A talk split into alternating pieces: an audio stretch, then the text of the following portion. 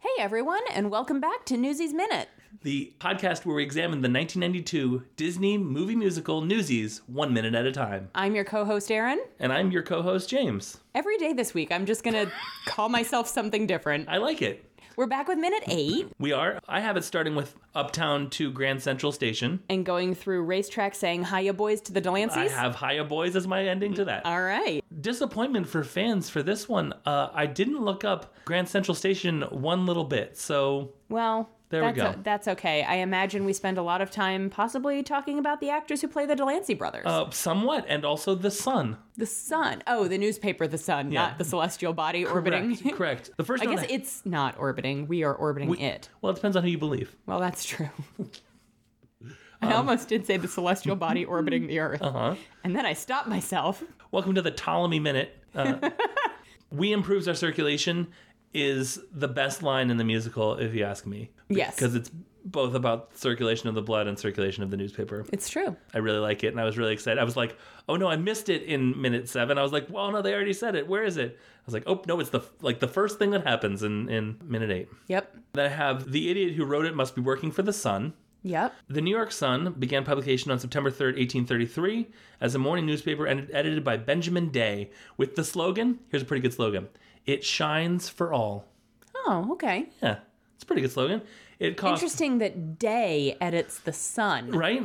The day, the day brings you the sun as opposed to the opposite, which is what normally happens. Yeah. It was easy to carry, and its illustration and crime reporting were popular with working class readers. It inspired a new genre across the nation in various cities, which followed, known as the penny press, making the news more available to lower income readers at a cheaper price when most papers cost five cents to purchase. wow, five cents? Um, Yeah, So even the world was cheap. yeah.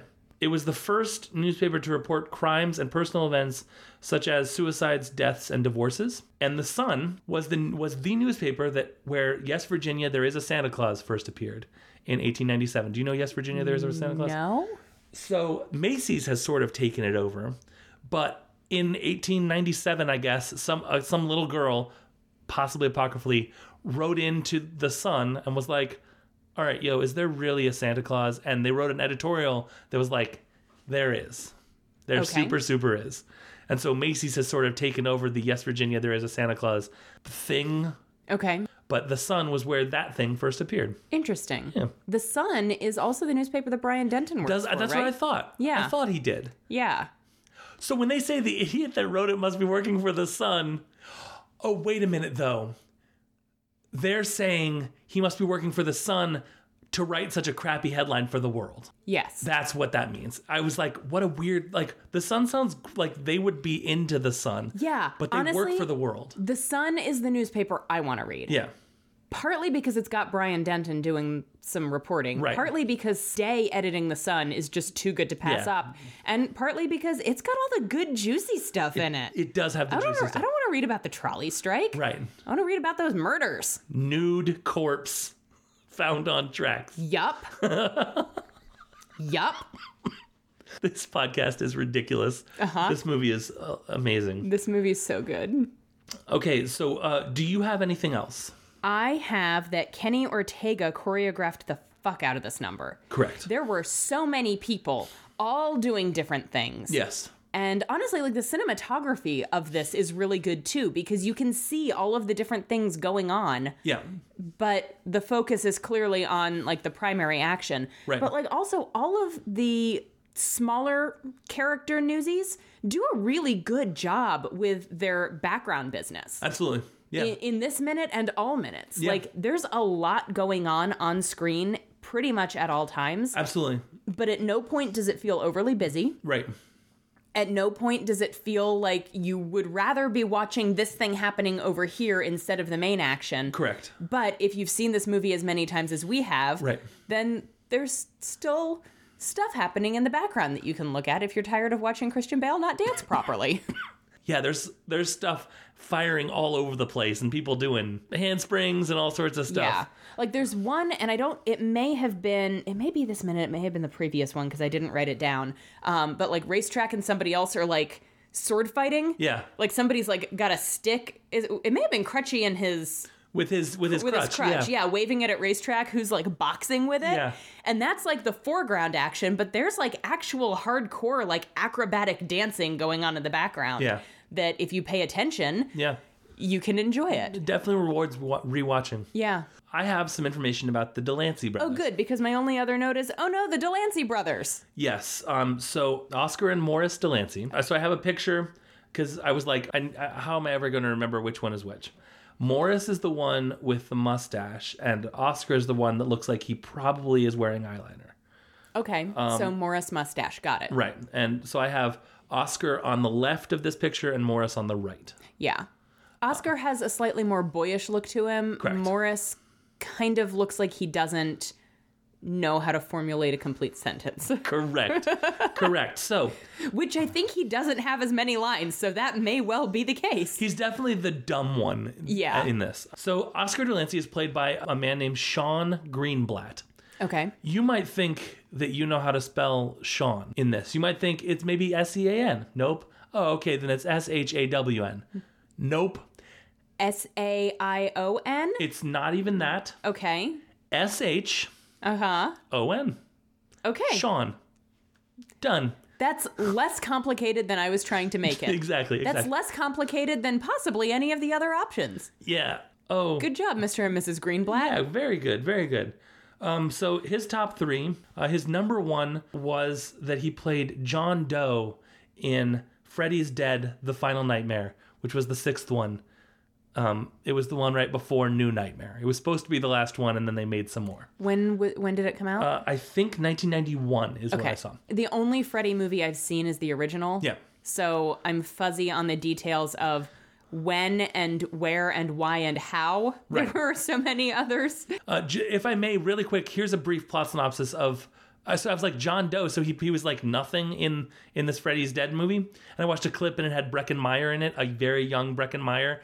Yeah, he looks even cuter than you might think. Because he looks pretty adorable even as a grown ass man. Truth. Like Okay. adorable in like a a cute little boy way. and he and yeah. Now imagine that that adorable and a cute little boy way as a cute little boy. As an actual cute Right. little boy. He's probably like 13, 14 in that. oh my goodness, I bet he was adorable. Yeah, he had hair that was doing some stuff. Please look it up. I will. So, in June 1999, 10 years after the previous film, Freddy Krueger has returned and killed nearly every child and teenager in the town of Springwood, Ohio. Wow, that's a lot of children and teenagers. Exactly. The only surviving teenager, John Doe, is confronted by Freddy in a dream. John wakes up just outside the Springwood city limits, but due to a head injury, does not remember who he is or why he is there. So he's like the lead. He's the lead. At a shelter for troubled youth, three of the residents, Spencer, Breckenmeyer, okay. Carlos and Tracy plot to run away to California. They, the police find John and take him to the shelter, where he becomes a patient of Dr. Maggie Burroughs. Burroughs notices a newspaper clipping from Springwood in John's pocket. Why is she going in John's pocket? That's for you to decide. To cure John's amnesia, she plans a road trip to Springwood. In an attempt to run away, Tracy, Carlos, and Spencer stow away in the van, but they're discovered when John has a hallucination and almost wrecks the van just outside Springwood. So I'm gonna he is watch this. yeah, and uh, do if you're asking yourself, does Freddy uh, kill Breckenmeyer by pretending to be uh, a trippy music video?